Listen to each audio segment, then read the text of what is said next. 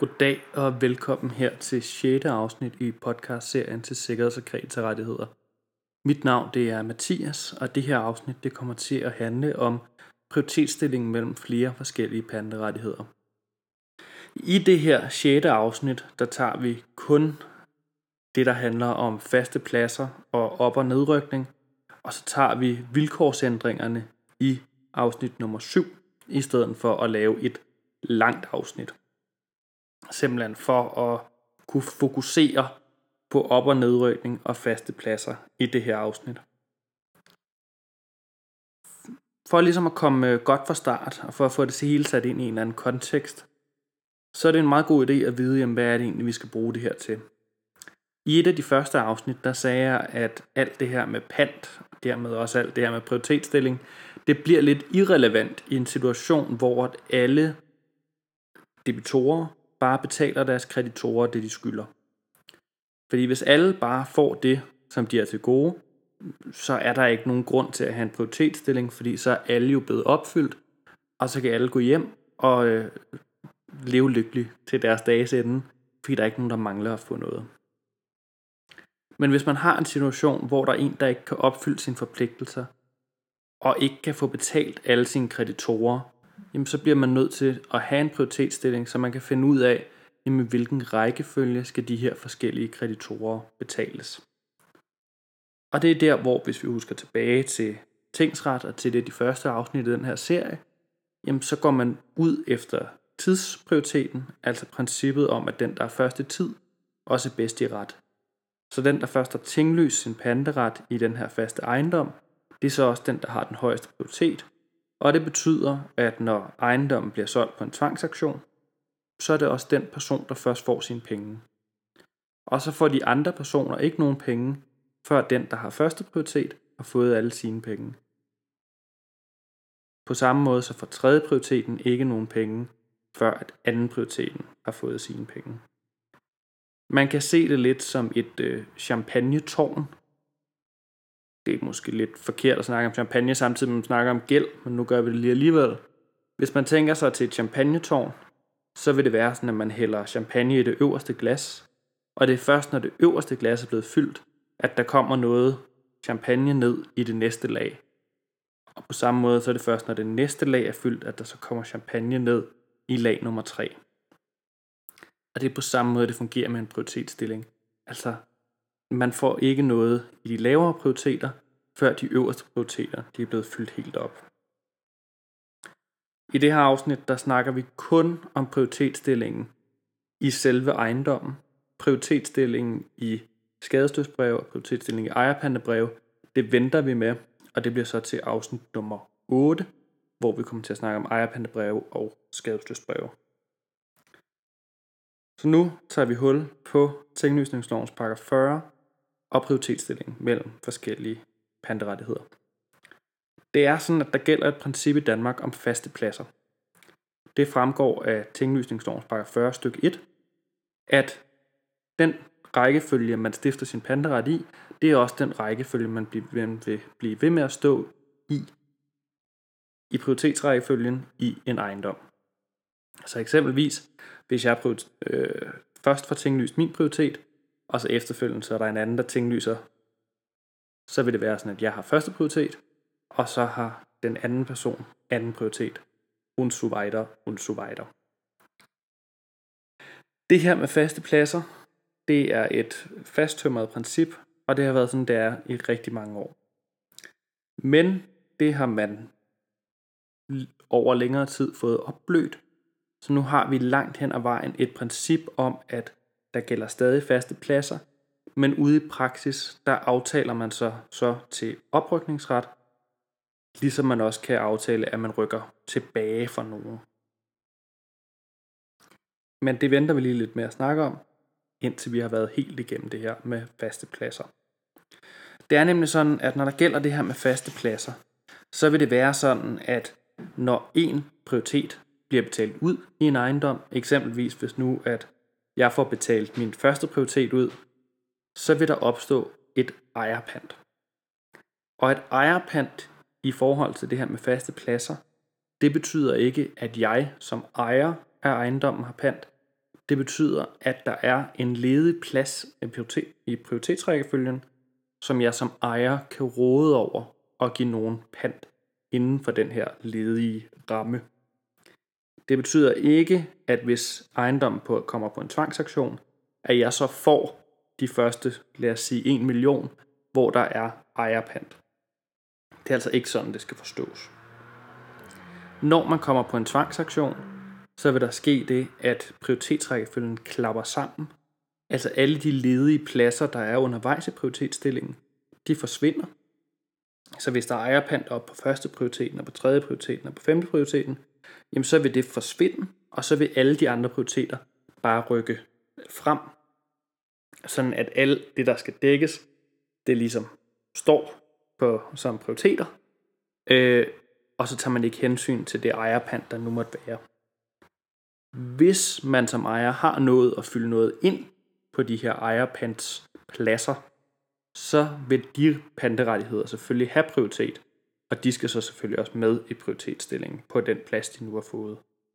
Så det er kun, hvis man ikke har udnyttet ejerpantet, at det bare klapper sammen. Det er sådan, at der opstår ejerpant, hvis man ikke har aftalt noget andet. Så hvis jeg får betalt en panteret ud, og jeg ikke har aftalt noget med dem, der står bagved, om at de rykker op, så vil der opstå ejerpant. Derudover så vil der altid opstå ejerpant, hvis jeg ikke afdrager ordinært. Altså hvis jeg lige pludselig vinder i lotto, og jeg så får betalt en masse af til banken, så vil der opstå et ejerpant, fordi man kan ikke læse ud af pandebrevet, at jeg lige pludselig har betalt en masse af. Det er noget, jeg har gjort, fordi jeg lige pludselig er kommet til penge. Så altså, det er kun, hvis der ikke er aftalt noget andet, så opstår der ejerpant. Hvis der opstår ejerpant, men man på en eller anden måde har, lad os sige, snydt sig til det ejerpant, eksempelvis ved, at man har sagt til en, at jamen altså, nu kan du få den her øh, prioritet, men man så samtidig har snydt en anden og sagt, det kan han også, så vil der ikke opstå ejerpant. Så alle de her situationer, hvor man som pansætter ikke kan holde, hvad man lover, så vil der ikke opstå ejerpant. Altså eksempelvis, hvis man nu har aftalt med en efterstående panthaver, der er oprykningsret, så kan man ikke aftale med en, at han lige pludselig kan udnytte noget ejerpant. Det kan man heller ikke, hvis man på en eller anden måde har besvedet den panthaver, der står bagved. Eksempelvis sagt, jamen nu er der ikke nogen foran dig, så kan man ikke gå ind og så udnytte det ejerpant. Det kan man heller ikke, hvis man som pantsætter har forpligtet sig til på en eller anden måde at fjerne en panderet, der ligger op øverst. Så kan man ikke fjerne den, og så opstår der ejerpant. Hvis har man igen aftale, det lige pludselig vil stride imod. Så altså ejerpant opstår kun, hvis man ikke har aftalt noget andet. Så selvom det er det teoretiske udgangspunkt, så bliver det lidt den praktiske undtagelse. Og så kan man spørge sig selv, jamen hvad, hvad er så alt det her med, at man kan aftale oprykningsret, og hvordan pokker gør man det? Det er sådan, at der står i tinglysningslovens paragraf 40 stykke 3, at det er muligt at aftale sig til oprykningsret. Og det er sådan, at man kan aftale den her oprykningsret, men man kan kun aftale oprykningsret efter forudberegnelige afdrag. Det betyder, at man kun kan aftale oprykningsret, hvis det, der står foran en, det er et almindeligt pantebrev. Fordi man kan ikke have nogle forudberegnelige afdrag på et ejerpantebrev eller på et skadesløsbrev, ligesom man heller ikke kan få forudberegnelige afdrag på et udlæg. Det er sådan, at det kun er de almindelige pantebreve, hvor det fremgår klart af pantebrevet, hvornår der skal afdrages øhm, og, hvem, og med hvor meget, og derfor så er det også kun på de almindelige pantebreve, at der kan ske forudberegnelige afdrag. Så det vil altså være forkert, hvis man går ind og begynder at snakke om oprykningsret i en situation, hvor det ikke er et almindeligt pantebrev, der står foran. For at man så kan udnytte sin oprykningsret, efter man har aftalt det, der er det så et krav, at det er et forudberegneligt afdrag. Altså et afdrag, hvor man kan læse ud af det foranstående pantebrev, at det skal ske på det og det tidspunkt. Derudover så er det selvfølgelig også et krav, at det afdrag det rent faktisk sker. Hvis det ikke sker, så kan man som den efterstående panthaver gøre nogle forskellige ting, men det venter vi med til den næste afsnit, hvor vi snakker om vilkårsændringer. Det er altså det helt grundlæggende, der ligger i det her oprykningsret. Man skal have aftalt det. Det kan kun ske, hvis der er sket et forudberegneligt afdrag eller en forudberegnelig indfrielse. Og så kræver det også, at den rent faktisk er sket. Altså at der rent faktisk lige pludselig er blevet noget plads, hvor man kan rykke op. Hvis de betingelser ikke er opfyldt, så rykker man ikke op, på trods af, at man har aftalt det. Det er oprykningsret, pakker 40 stykke 3. Derudover så er der også en anden mulighed for, at man kan rykke både op og ned, og det ved hjælp af det, der hedder rykningsklausuler. Og rykningsklausuler, det står i pakker 40 stykke 2.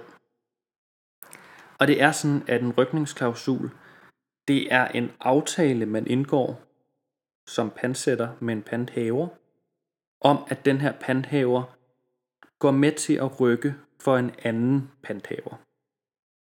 Det kan eksempelvis være, at man bor i en ejerforening, hvor at ejerforeningen de betinger sig, at de har første prioritets print, pant undskyld, for øh, de krav, der opstår mellem ejerforeningen og den enkelte ejerlejlighedshaver eller ejer.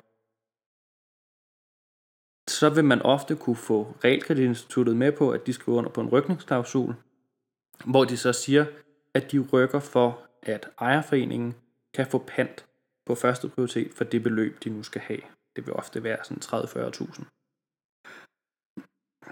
Så det er ikke det samme som en oprykningsret, fordi det er ikke fordi, der er sket en indfrielse eller et afdrag. Det er derimod bare en helt almindelig aftale, hvor der er nogen, der aftaler at bytte plads.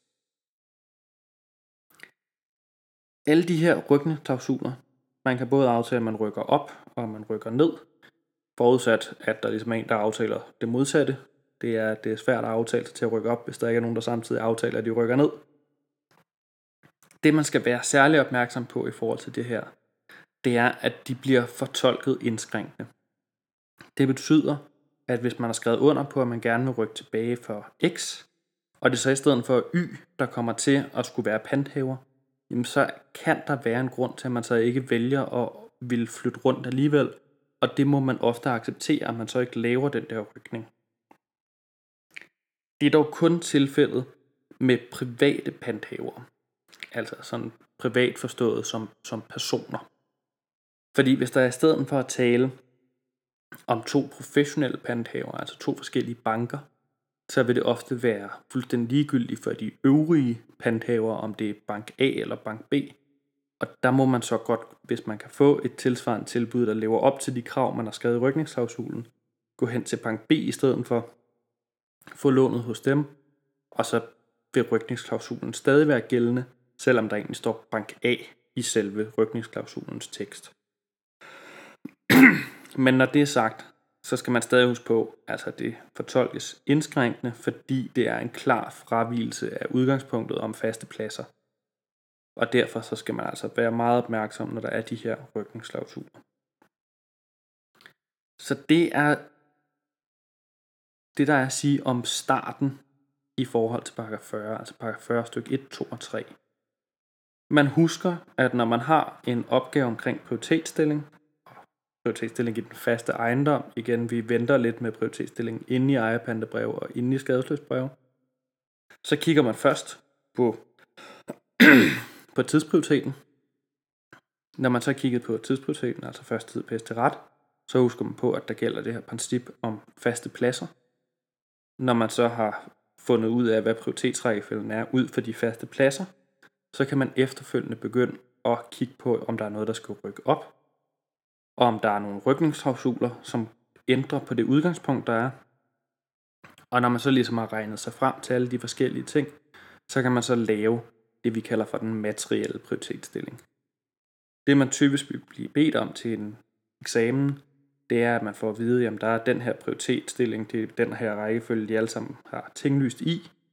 Og så bliver man bedt om at finde ud af, hvordan skal et eller andet proveny fordeles.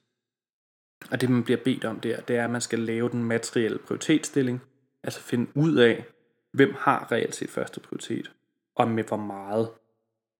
Er der sket noget oprykning? Er der nogle rykningsklausuler, vi skal tage højde for? Alle de her ting, det er det, der ligger i de her opgaver omkring tinglysningslovens paragraf 40. Og som nævnt, så skyder vi det, der handler om vilkårsændringer til næste afsnit, i stedet for at lave et langt maratons afsnit om paragraf 40. Så det bliver altså næste afsnit, vi snakker om vilkårsændringer. Det her afsnit har handlet om paragraf 40, om faste pladser, om oprykning og om rykningsklausuler. Det håber jeg, at øh, du har fået bedre styr på nu. Mit navn det er Mathias, og vi høres ved igen i afsnit nummer 7, der handler om vilkårsændringer.